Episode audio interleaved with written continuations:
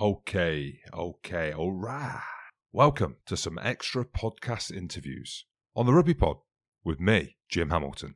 I'll be chatting to loads of different people from around the game of ruggers, current players and coaches, former teammates, decision makers, influencers. A big thank you to the Rugby Pod and Spotify for backing me on this. First up, I have one of my best mates, the better half of Team Bramilton, one of the toughest competitors I've ever played with. A guy who sounds Scottish, but actually isn't. It's the inspirational Kelly Brown. Looking to step up your Mother's Day flowers? The Home Depot has an idea. Let Mom's Green Thumb do some digging with colorful flowers, pots, and premium soils to bring out the most in her patios, walkways, and gardens. Right now, get Vigoro potting soil just $8.97 for strong, healthy, vibrant plants, indoors and outside. Shop our wide selection online and pick up your order in store and give Mom the gift of a beautiful garden. Get Vigoro potting soil just $8.97 at the Home Depot. How doers get more done. See homedepot.com slash delivery for details. Mom deserves the best, and there's no better place to shop for Mother's Day than Whole Foods Market. They're your destination for unbeatable savings, from premium gifts to show-stopping flowers and irresistible desserts. Start by saving 33% with Prime on all body care and candles. Then get a 15-stem bunch of tulips for just $9.99 each with Prime. Round out Mom's menu with festive rosé, irresistible berry chantilly cake, and more special treats. Come celebrate Mother's Day at Whole Foods Market. Give it up. Yeah. Big Jim is wearing his heels. Marching around the town to get some thrills. But it's time to go in now. And he's big and red. A shot of black coffee, now he's super dead. He gets lost on the beer dig hours. A shoulder of some whiskey and he shoots like a ball.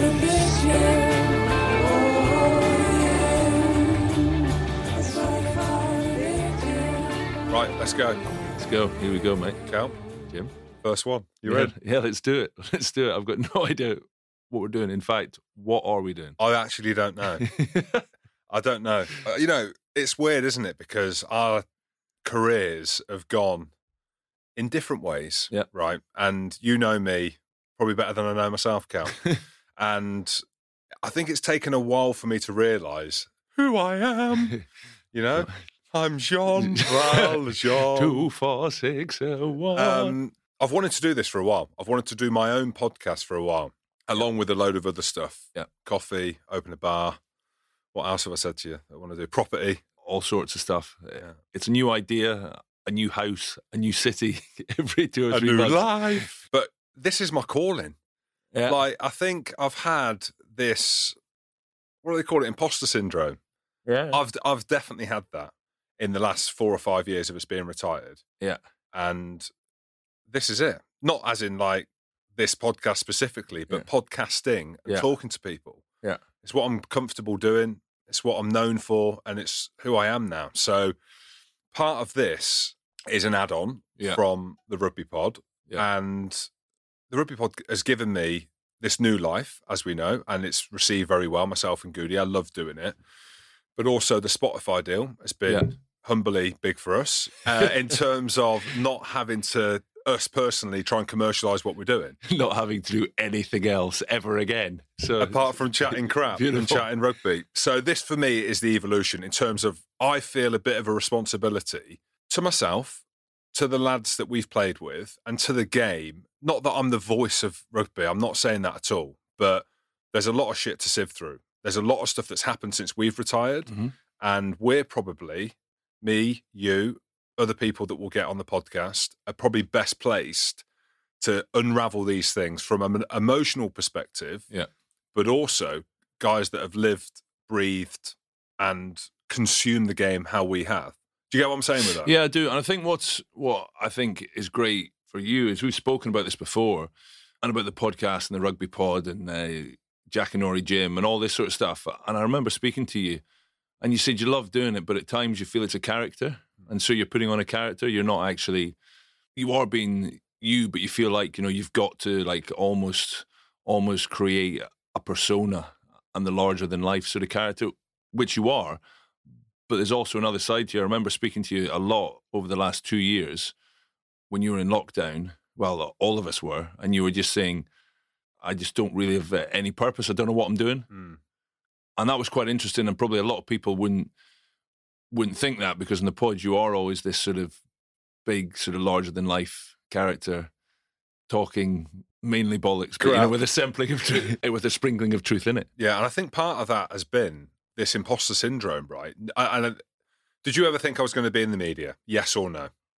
Early days. So when we were talking about retiring from rugby at maybe the age of 29, 30, which is again Yeah, one of the big things that we have to go through, did you think I was going to be in the media? early days, no, No. no, because you were like from a a different from a different background, a bit rough and ready. You said exactly what you thought, and it wasn't always the PC or the. It wasn't, you know, you weren't uh, towing the line almost, and so originally no, but then after seeing you do it, and also I think back to the last sort of two or three years at Sarries and where you were, unbelievable was you did so much off the pitch, exploring different avenues and different things to do. And I used to take the piss out of you because you moved house about 400 times in about three years. But it's because you were exploring and trying to find the right thing and the right almost fit for you. Mm. Uh, yeah, and and that's that's right. And I think even during lockdown, Yeah. because I think a lot of people were questioning not having control over their life, Yeah. and I felt the same. Doing the rugby pod and this caricature, it is me. Like, Yeah. so for the listeners listening, they all listen to the rugby pod. That is me, but it's not me every day. But it has to be me every day we do the podcast. Do you know yeah, what I mean? Yeah, yeah. It's just like an exaggerated version of yourself. yeah. It is you. It's a bloody funny version, though, is it not? It is funny. It's funny. You just thought you come up with some It's all the truth. It's very raw. Well, it's it's not all the truth. It's probably seventy five percent true, and then just a little bit of uh, a little bit of a little bit of salt. But it is you. Yes, it is you. But that's you. Like when you're flying and when you're like sort of larger than life. You know, you're not always like that. No.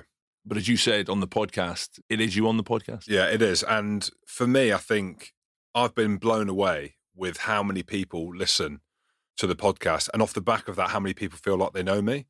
And that's been a strange process for me to go through and to absorb and to live through with my family because, like, Beck's there, my wife and my kids, and people are throwing out innuendos and stuff that I've apparently said on the podcast. But you- so you've definitely said it. so I'm, de- I'm like, have you said that? Like, what's a melted wheelie bin? What are you on about? A bush? What, what's all this bollocks? I was like, what idiots talk about this?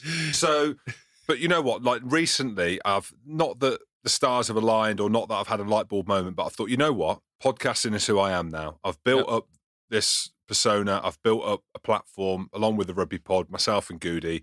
I'm going to use it. I'm going to use it to carry on the direction what I want to do. Rugby Pass allowed me to do that from documentaries and content standpoint, but more around interviewing friends from the game, Yeah. interviewing you know people that like watching the game of rugby, but going to tackle some big topics on transition, which Yeah. in the in the sense of professional athletes going into the real world, concussion's a big one. We'll talk a bit about that today. The finances in the game, the commerciality of the game. You know, I want to chat to agents. I want to look at people that are investing in the game and the growth of the game that we gave our life to. Yep. Do you know what I mean? Because Yep. that, like it's something that we talk about off air and discussions that we've had over beers, over coffee and tea, Yep. and over the phone. And they're c- constant conversations that go on. Um, before we carry on, people listen to this and be like, right, recognize Kelly Brown, recognize his voice, Scottish voice, Yeah. even though you're not Scottish. Oh, yeah, of course. but let's just get the elephant out of the room the name, Kelly. I, I don't know anyone. I don't know anyone else that is a man that's called Kelly. Well, Is this a piss take or not? Is this, no, well, there's a couple. So there's Kelly Jones, obviously from the Stereophonics. oh, okay. Yeah, yeah. Lead singer of With a Stereophonics. Y. Kelly with a Y. So Kelly with a Y. Okay. And there's Kelly Slater, who I believe is a surfer. Yes, I've heard of him. How have I said that? Just It's three unbelievably cool guys, all called Kelly. It's a funny one. I still get it now. You get letters to the house addressed to Miss Kelly Brown, or or I'm phoning up, say, yeah, if I've got to phone to sort insurance or something to with phone bill or whatever, anything like this, and they always say, okay, uh, what's the account name? What's Kelly Brown? And is she there? I'm like, well, I'm here. And they're like, what? And then it just and then it throws them off. It depends on how hard I want to push them. Actually, I think it was a bit of a blessing because, well, my dad's Irish, so uh, it's obviously an Irish name. And when I think growing up, when you and whenever you'd go to like sports camps or anywhere like that, and a coach would ask your name, as you tell them, and they wouldn't forget it. It is a bit different, you know. They they think, okay, that's Kelly, and he's the one with the stammer and with the massive eyebrows, and so you would tend to stick in people's minds, and so that's where, in saying that, Jim was born in Scotland. I lived in Scotland for 27 years. You were not born in Scotland, and you lived in well, you've well, you've probably done a few years now. Yeah, yeah. So you're probably, I reckon, um, around five, you know, with all the moving backwards and forwards. So very true. You know, around the residency and whether or not you should play. Obviously, the big news recently has been around James Lowe, hasn't it? But it's an interesting one because now you look at the Scotland team mm-hmm. and watching some of their games for the Autumn Nations Cup, you had Hamish Watson fronting some of the promos, Ali Price, yep. Duhan van der Merwe. None of them had Scottish accents. My point being, like, you are a lucky bugger in many senses because you've got the Scottish accent. So even though you do not have any Scottish blood running through your body, you don't have any Scottish blood, do you? Well, my it's my ancestry isn't Scottish now. No, it's not. But people don't. They, they go based on the accent. Be like Scottish accent, Scottish, Scottish, Scottish, exactly. So which is correct. Very true. Very true. You stammer. It's yeah. It, it's it's gone. It's not gone, and I'm very much at pains to stress the fact it's not gone. But when we do and we did this before when we did the rugby pod. Yeah. Is it the whole King's speech thing because you've got the headphones on and we're in a studio? Or is it that you're that comfortable with me and, and being in a studio? It's that is a factor, yeah, undoubtedly. But also it's funny. So I um I first sort of started to actually do something about my speech in 2010, and I went on um on this. It's called the McGuire program, and it's basically a stammer run by stammerers for stammerers and there's a basic cyclist speech, but a massive part of it is around the psychological side and the assertive self acceptance of it. And that was the bit that sounds easy, but it's the bit that has probably taken me the longest to actually fully grasp. So uh, I went on the course and then came off and I was flying. My speech was unbelievable. I'll never forget. I went into um, into training at Glasgow, and the guy was like, "Oh my god, oh my god, you don't stammer anymore it's fixed, you're cured, blah, blah, blah, blah, all this sort of stuff. And I was quite happy for them to say that. And I was like, yeah, yeah, yeah, yeah. And almost sort of almost blagged it uh, as I was cured. But then over time, I've come to realize that I will always stammer and I will only ever be in control of it if I fully accept it. And I've got to that point now where I fully accepted it. I'm not embarrassed by it. I'm not ashamed by it. It's just a part of me. And I'm at pains to stress that that I am a stammerer, but I know when I do the work that I know I'm in control of it. And also on top of that, I want to challenge myself. So I want to keep on doing as much as I can. So, for example, last Friday, uh, I did a BT game and. Well, you were nervous before because we yeah, I was nervous. Spoke, yeah, yeah. So we spoke about it, and it's something I'd said to the guys at, at BT. I did an interview about a month before on stammering around International Stammering Awareness Day, and the feedback was amazing from people. You know, people are incredible, and just to get sort of various messages from from either people that stammer or the parents of people that stammer or the teachers of people that stammer, and just saying, you know, we'll show that to them, it'll inspire them. You know, it was amazing and it was humbling, you know, to actually get those sorts of messages, and that's why, or it's certainly it's one of the reasons why uh, I speak out, but on top of that, I want to challenge myself and I want to prove that I always say I can do whatever I set my mind to. And I say that to my kids. So, uh, our youngest, so she's got a stammer and she's 10. And I see it as part of my, uh, of sort of me. I say to her, you can do whatever you want. And so, as a consequence of that, I want to challenge myself and I want to.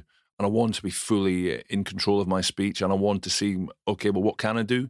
Because obviously I coach every day. I've got to speak every single day, but now it's not a challenge that. Whereas going on live TV or doing a podcast or anything like that is a challenge. But I firmly think if I can keep on challenging myself, and I might fail. So we spoke about it. And the first thing that you said to me was like, "Well, if it goes badly, it doesn't matter. You know, no one's died." I was like, "Yeah, that's that's actually a fair point." That's easy for me to say because I'm normally shit myself before I go live as well. I'm just saying Yeah. what the, you know, what the little bird on my shoulder is telling me, t- telling you, but I'm not doing that myself. But it must be harder for you. Yeah, but of- it's yeah, but it's true. It's true. So no one has died, and something in my old mind. If I have a bit of a blip, I have a bit of a blip. Like so, it's going to be a much bigger thing in my mind than it is going to be in anyone else's mind if I let it be that way.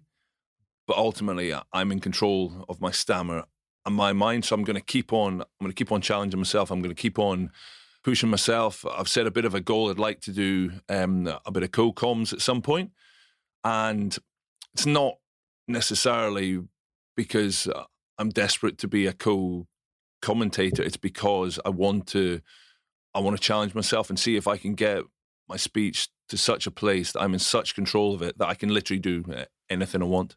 No, it's class, mate. Do you remember there was a bit of a blip? Do you remember a few years ago we did the old enemy dinner at the Balmoral in Scotland, yeah. and for the listeners, Absolutely killed it. Mate, well, killed it is, is one way of putting it. So, for the listeners wondering what the old enemy dinner is in Balmoral, it's basically a load of old people getting together who played back in the 80s and 90s, uh, the England Scotland game. And we never get invited to these things because the backs were shite when we played for Scotland. but for some reason, we got invited to this event. So, Doddie Weir's hosting. Uh, as MC, compare, au pair, basically looking after us. Uh, David Flatman was on the panel, and they've asked myself, Kelly Brown, Lewis Moody, and a guy called Peter Winterbottom who played back in the 30s or something. He was a legend, or he is a Well, he was a legend. I mean, it was amateur. And I remember we're sat there and we're shitting ourselves. So we're nervous. And obviously, with your stammer, you need to warm into it, Yeah, yeah. Get a couple of laughs early. And Kelly's like, mate, I'm shitting myself. And I've said to you, don't worry, I'll, to get up there and I'll warm them up. And so we've got up there. Doddie Weir's like, right, we've got special treat this year. We've got some of the new guard coming in, out with the old, in with the new. Doddie's big thing was around the England game that he never beat England, but he beat Spain. He beat Romania once, and the place erupted with laughter. So I'm thinking straight away, I'm thinking, well, Cal, I'm going to warm these fuckers up here in the crowd, and then you can come in with the Kelly Brown, the girl's name, the eyebrows, the stammer, and everything will be good, and we're going to walk out of here as legends. So Doddie gets up there, intros us, and I go up and I'm right, Doddie Weir, thank you very much. Scotland legend. You know, you've got 61 cats for Scotland, Doddie. I've got 63. Doddie, you've never beaten England. I've drawn against them. You've beat Romania once. I've beat them twice and Georgia. And I said, Doddie, you're going to go down as a Scotland legend. Jim Hamilton in the third person is going down as a fucking Hall of Famer. Literally, Oh, tumbleweeds. Cal? quickly, quickly, quickly, quickly tell the eyebrow story. And you sped through the eyebrow story, which was meant to sound like. No, I don't actually know which one it was. It was it was one of them. There are a few, but it, yeah, You Yeah. couldn't get it out this time, could you? I could. Oh, it was just as you said your story, which I've heard. It's funny. It's just some nights when you do these these like speeches after dinner speeches. Sometimes you're like, I am hilarious. This is going down so well. So you told me a story as well about one in. Uh, it was Norwich, was it? Was it Norwich Yeah. or something like this? Big rugby crowd. A massive rugby No crowd. idea. And you went in and did the same stuff, and just absolutely died. But yeah, it's uh, it's sometimes uh, it just happens. I I found that as well. Some nights you're like, oh god, oh my god, I'm good, and some nights you're like, oh, Yeah, that was one of them nights. I remember when Flatman was looking at me after he'd done the intro to me and you, and it went down like the biggest shit sandwich you've ever heard. And then he's looking at us, to, as in, like, have you got anything more? Like, you ain't even looking at him. I'm shaking the head. And then Peter Winterbottom gives this story about how he drank the red wine and didn't pay the bill and put it on Dean Richards' room bill, and he had to pay £74. And the place erupted. And I was like, right, I do not think this is the demographic for us. I don't think the rabbit story from France old and the rabbit Vern gate. Cott, a rabbit gate. I don't think that that is the right story to tell in this crowd. So I just said, hopefully, it'll be a good game tomorrow. What about Doddie's story? as well. Obviously, as we're doing this, it's just been announced. I think uh, of the government pledged something like 50 50 million mil, in funding, which is amazing. When you think of the amount he's raised, I don't even know what it is seven mil, eight mil. It's it's a ludicrous amount, an unbelievable amount. And then to actually get this, you know, to be able to campaign against the government and to get, not against the government, but to be able to campaign to the government and to get them to pledge 50 million in funding is just mind blowing. Mm. And it, it's just a testament of the person that he is. Everyone, I've said this before, but everyone loves Doddie Weir. Like it's just, uh, it's just how it is. Everyone loves him, which is why when he has all of the events, everyone wants to support him, wants to help him, wants to raise awareness. And so hopefully with this extra funding, it'll help obviously, you know, to raise the profile even more and to ultimately find a cure because that's what it's all about. It's about finding a cure or, or just finding anything. I think is there only one drug and it's it's been the only only drug for 23 years or something that can help in any way. And so Doddie is obviously a legend, like uh, a Melrose legend, a Scottish rugby legend, a Lions legend. But I think after this, how he's going to be remembered is yes, uh, all those things, but what an what a legend of a of a person. You know, he's literally he has transformed the research into MND, and hopefully we can find a cure and find it fast, and he'll still be with us, you know, for a long, long, long, long, long time yet. Yeah, I love Doddie, not just for what he's done now, obviously for what he's done now in terms of raising awareness for MND and the way that he's handling the situation that he's going through with Yeah. such dignity. It's just unbelievable to watch. Let's talk about transition. I bloody ha- I hate this word Yeah, yeah, yeah. because it's something that we've been speaking about for I'd say maybe even 10 years. Yes, you know it's coming. Yeah. It's you know it's coming. It's just a it's just a question of when. And I think you prepare for it, but you still don't quite know how you're going to react to it. You- Um, you know on the transition stuff. yeah, there's a couple of things around it for me. One thing, I don't think I was the player that I could have been because I was constantly thinking about that. If you know what I mean. Even though I played my best rugby at Saracens, because I had this always hanging over me, and because probably the way that my mind works, I can't do two things at once. Just couldn't do it. Yeah. But that's always looming. There's only obviously only certain players that probably don't need to worry too much about that because what they say as a as a rugby player or as an athlete, the minute you start taking your eye off the ball, Yeah. is the minute you you're basically on the way to to finishing. Yeah. Like we used to chat about it probably every day. It was on our minds every day, Yeah. wasn't it? yeah. It's on your minds. But I actually saw an interview with uh, Maro the other day, and they were asking him about Eddie Jones's comments and all that sort of stuff about um, Marcus Smith, and I thought what he said was pretty it was pretty spot on. And he says it's not an issue as long as the main thing stays the main thing. Mm. And so if rugby's the main thing, it's got to it's got to stay as number one.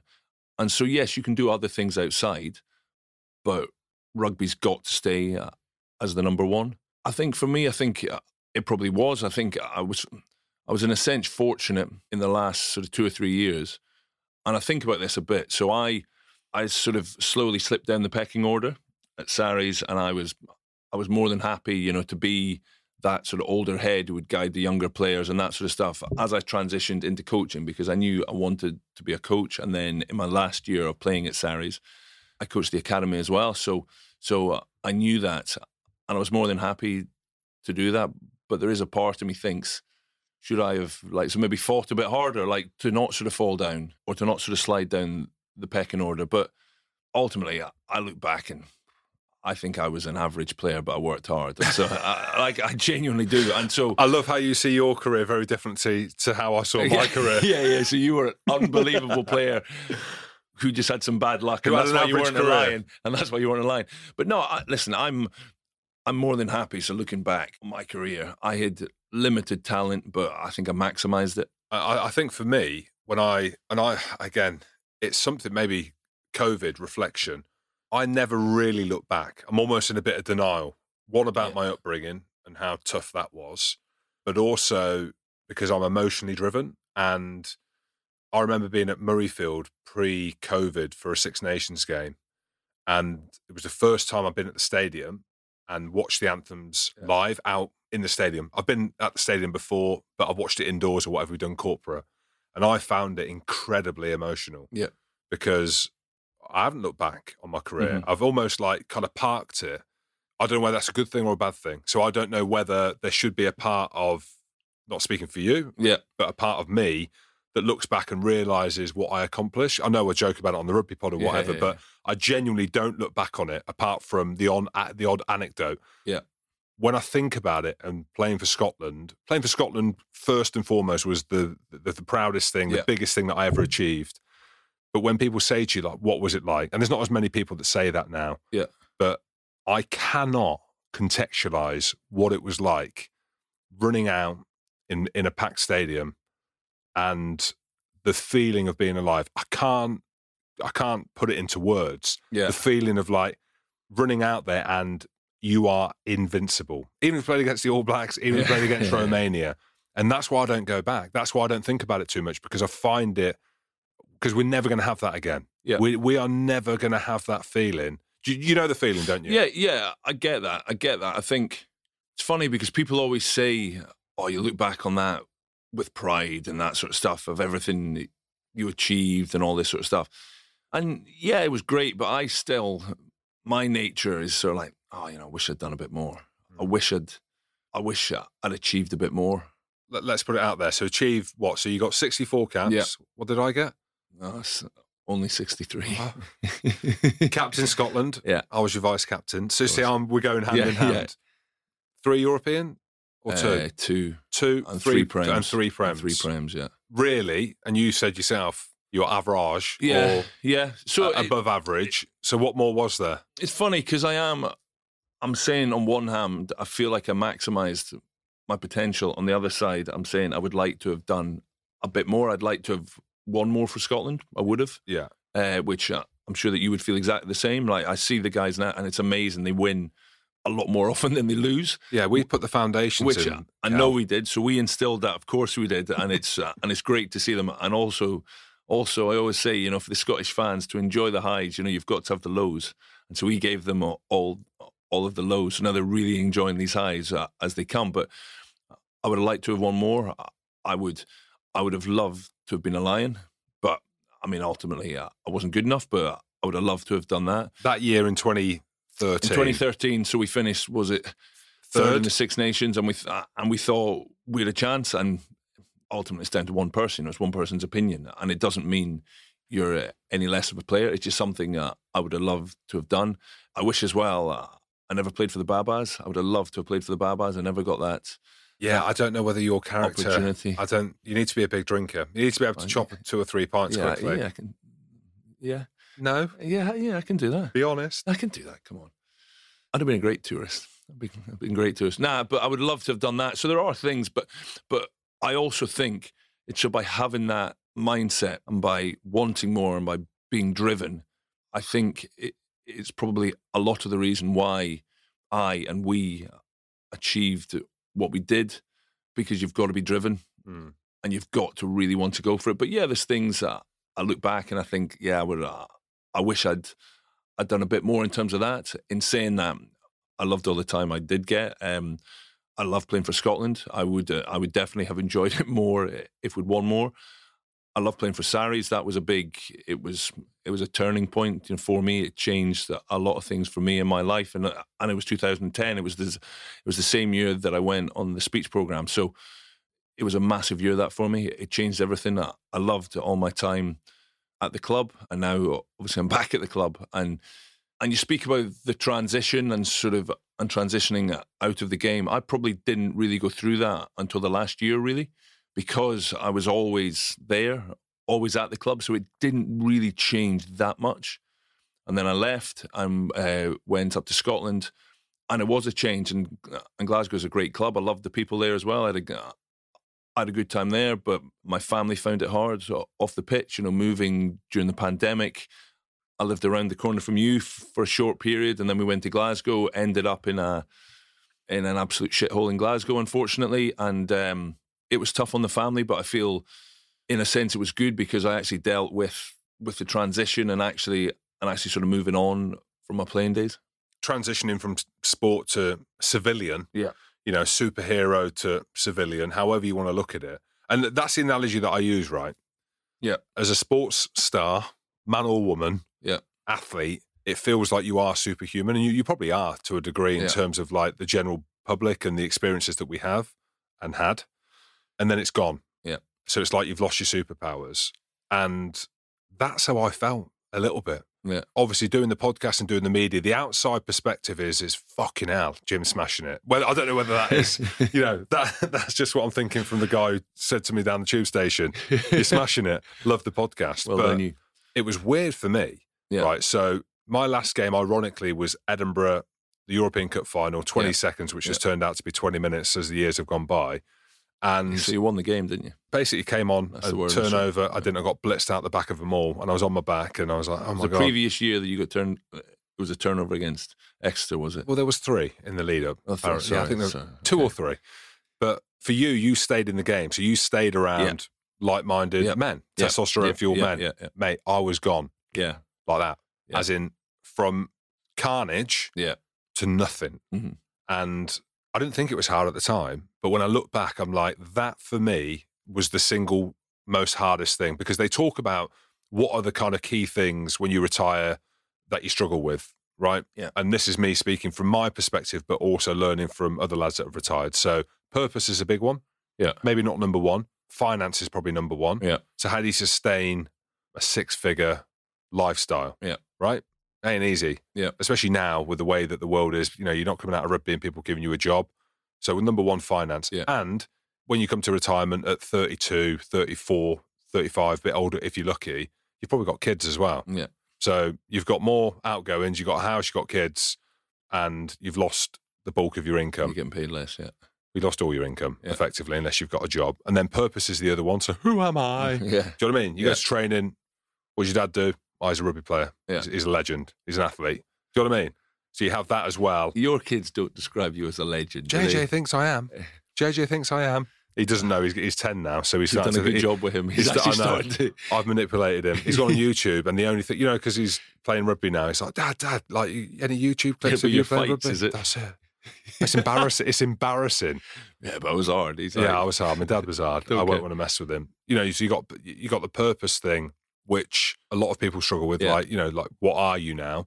And then the other one is being in the team. So you become so institutionalized, and sometimes that used to annoy me. Like Ashy, Wiggy at Sarries, love them like salt of the earth, but fuck, they used to grate on me sometimes. But I miss them. Like, Yeah. I, mi- I, I miss the banter. Yeah. That was the number one thing because I'm at home with the kids. I love my kids. I love my wife, Yeah. but you're there every day. And you actually mentioned it during COVID where you're at home all the time. We've been doing rugby since we were Yeah. 16, 17, out in the cold, in the pish wet dune. Yeah. yeah. yeah. And then all of a sudden you're at home sat on the sofa with the kids trying to read books and watch cartoons. So different. So yeah, and just argue. Oh, God, I used to argue with with Lena all the time when you're doing this homeschooling. Oh my, God. We stopped. brutal, brutal. Honestly, I'd literally end up having like so bickering with a ten year old. But but you know the thing I probably struggle with most, and it's and it is it almost feels pathetic to say it, but planning and making a decision. I'm 39 and a decision about anything really because your whole life like so uh, i went to school i was told what to do what to wear when after that i went to uni and i was playing rugby uh, alongside it again i'm told what to do when to do it. After that i went into professional rugby. I was a player for 13 years and now a coach for four years. So my whole life i've always been given a schedule and given a structure and okay do this even as far as wear this eat this and so you don't need to think about anything. And then over this past year i've had to make make some choices and decisions and all this sort of stuff and i drive my missus insane because she's like just make a decision what's easy for you is you've done it your whole life i've never i honestly have never really had to had to plan anything or make any decisions and that's the thing that i've found the hardest it's just planning ahead it's trying to even stupid things like a holiday okay where are we going on holiday? I don't know. I don't know. Could someone not could someone not tell me what to do or where to go? But it's it sounds unbelievably stupid and so basic, and it really it's just being a grown up, because uh, as a rugby player you're essentially you're playing a game, and so it almost is like it's extending you know your childhood. Is you're playing a game and a game you love, which is amazing to get to do that as a career, but you're essentially playing. And then when you stop, so even going into coaching, it is different. And you've got to be a grown up and got to build build up these skills, which most people have probably got at 24 or 25. And you get to 36, 37, 38, uh, and you're learning these things. I struggle booking flights and travel. Admin is, as you know, Yeah, yeah. is shocking. I Yeah. turned up before COVID. I was that busy traveling. I went from Edinburgh to London to the airport, and when I was trying to board the plane in Edinburgh, I'd bought the flight the wrong way around. So I had the the flight from London to Edinburgh, and that was the moment where I was like, I, I need help. I need help to get things in order. Yeah. Do you know what I mean? Like them mundane things and food as well. I mean, I look like a I look like a, a shell compared to what I was before. I'd, I'd probably eat five thousand calories. Now I'm like scraping around. Like porridge is as nutritious as it gets. I do eat well, like I do, yeah, but yeah. I, I find it hard, like trying to eat well. Anyway, four years on, Yeah. I'm through. Is what I'm trying to say. It's really a good place. I am. I'm in a good place. Looking to step up your Mother's Day flowers? The Home Depot has an idea. Let Mom's Green Thumb do some digging with colorful flowers, pots, and premium soils to bring out the most in her patios, walkways, and gardens. Right now, get Vigoro potting soil just $8.97 for strong, healthy, vibrant plants, indoors and outside. Shop our wide selection online and pick up your order in store and give Mom the gift of a beautiful garden. Get Vigoro potting soil just $8.97 at the Home Depot. How doers get more done. See homedepot.com slash delivery for details. we need to chat about more headline stuff, Yeah. right? Something that we have touched on. Yeah. Concussion. Yeah. So there's a few instances in games that stick out for me. Mhm. A couple of mine, but I don't Yeah. really remember them being concussed. A couple of them are Alistair Hargreaves, obviously a good mate of mine, ours. Yeah. And one that sticks out for me. Do you remember the World Cup in 2011? Yeah. I don't know if you remember it. We were playing Argentina. We Yeah, lost yeah. the line out. Well, I Yeah. lost the line out.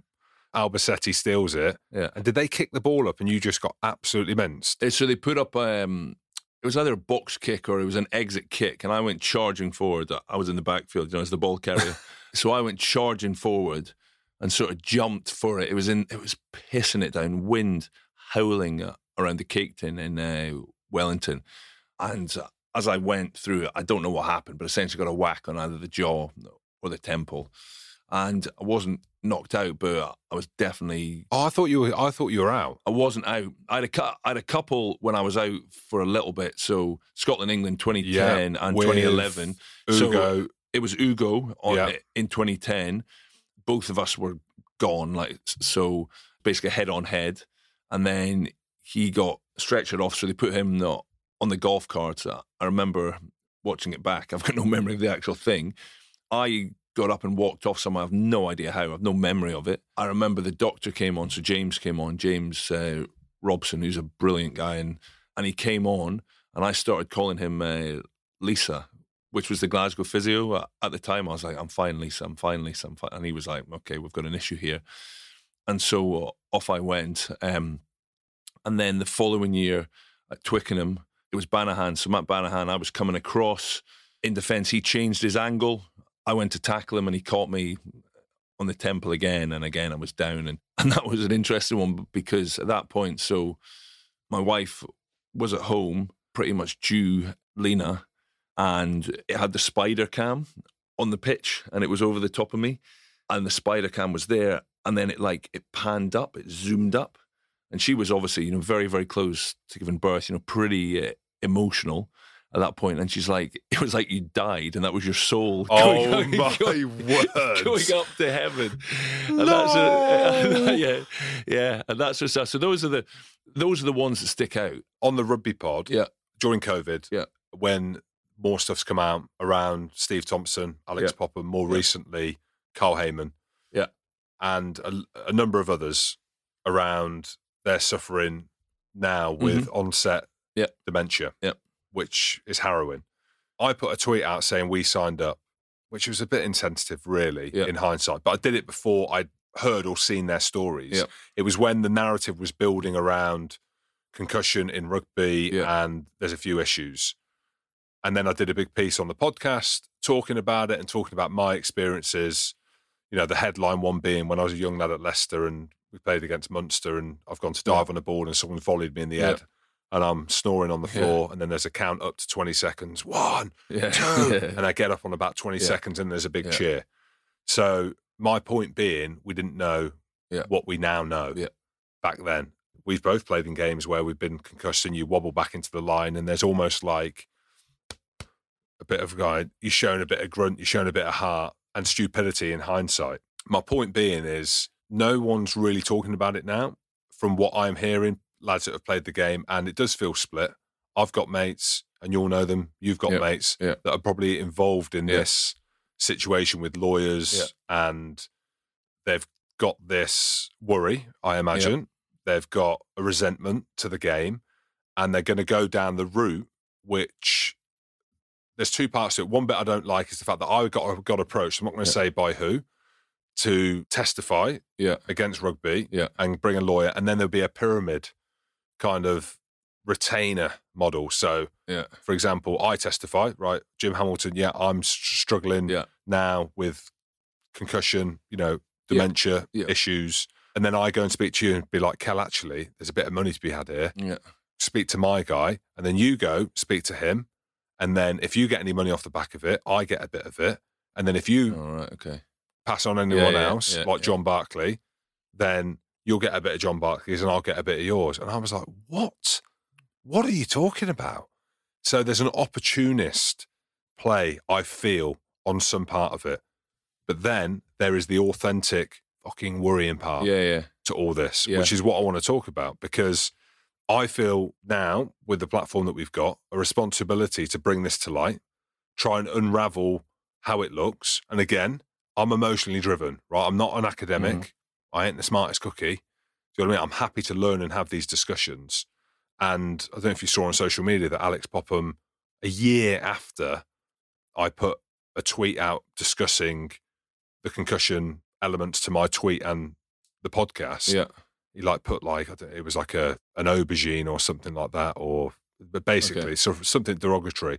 And I messaged him and said, "Look, I'm happy to chat Yeah. either personally Yeah. or on a podcast and go through your experiences." And when people listen to me talk about it, and this is what drives me mad, and this is why I want to talk about the podcast. Yeah. So if I put a tweet out about it, right, the message is coming back.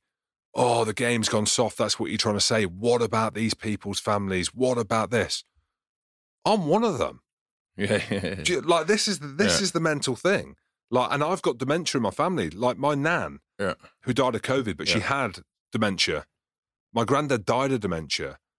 Fucking, I played concussed for six months, and I got knocked out a number of times. Like, who are these people to be calling me out, saying that, saying like you're not well placed to talk about it? What are you on about? The game's going soft. They're calling me out. I think we have a responsibility. You, as a coach, Yeah. now bringing these young lads through Yeah. and how we manage that. So my question is, are you worried? Um.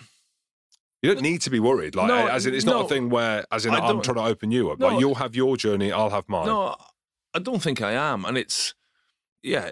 I think each person's got their own journey and and their own experiences. And I will say, if anyone has has been forced to play with concussion, then that's not a good thing. That is not a good thing, uh, and there is an issue there.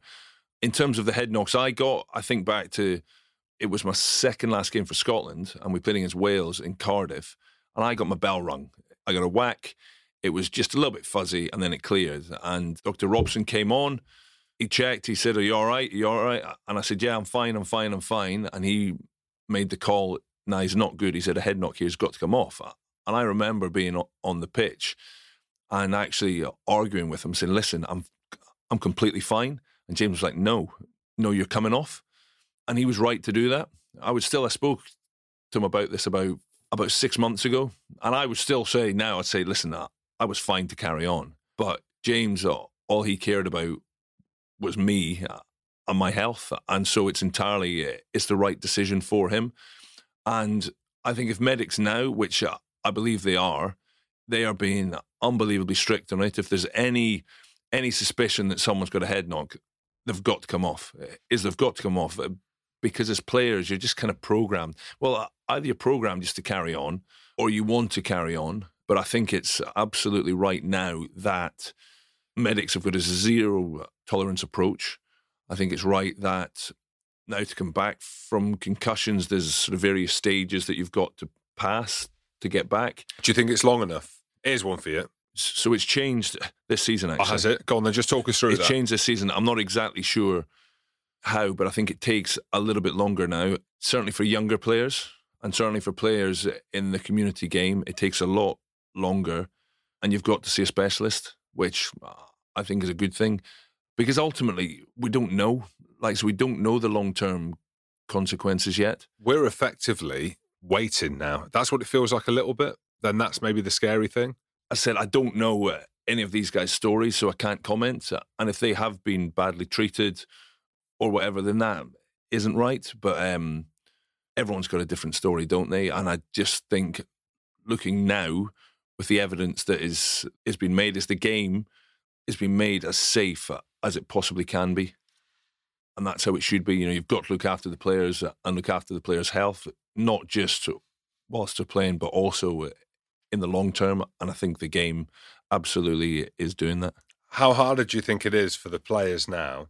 I try and think back on my career and if I would have tried to hide things in order to get a contract. So, an example being, right, you've got a young lad coming through, 19 years old. He's on the pathway to greatness. Yeah. Marcus Smith Yeah. gets a concussion and gets stood down through Yeah. no desire or want Yeah. of himself, Yeah. but because that is the necessary steps to take to look after him. Like, how difficult is it to manage these young lads coming through? I'm fine, I'm fine, I'm fine. Or on the flip side of that, Yeah. I'm not fine, I'm not fine. Yeah. And then a year down the line, he's out of contract Mhm. and he's like, yeah, well, you've not given me the chance to play as a medical team, or he says I, I, I'm I'm not right to play. Like, how hard is it migrating through this now with the young lads coming through? I think uh, all you can do is follow the guidelines, and that's what the medics do. Is they follow the guidelines, and that's all you can do. yeah, but And- with contracts and stuff like that, I get that. When someone's injury prone, Yeah. you wouldn't get signed. So if I kept wrecking money, I ain't getting signed by a club, am I? If you've got a number of concussions, surely that has to be taken into account, does it not? Well, it's probably a factor. Yes, yes, it probably is a factor, and I get that. But we've got to, as clubs, we've got to follow what the experts are saying.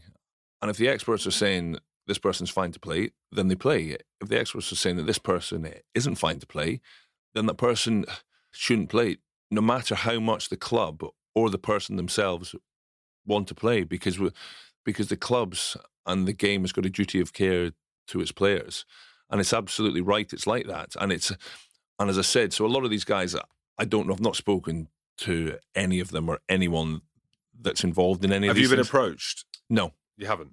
and no, no, no, I've never been approached. And so I don't know what their story is, you know, what their experiences are. And if their experiences are are bad, if they've been forced to play, you know, whatever, then that's not right. But it's very difficult to comment on each individual player if I don't know their full story uh, and their experiences. I don't think I'm in a place to comment. Yeah, because I battle with being a dad Yeah. with two boys, having played a game that has given me everything. Yeah. Not from a financial standpoint, which it has, but from a lifestyle, a grounding, Yeah. a foundation, everything. Yeah. who I am. I wouldn't be the person Yeah. I am if it wasn't for rugby.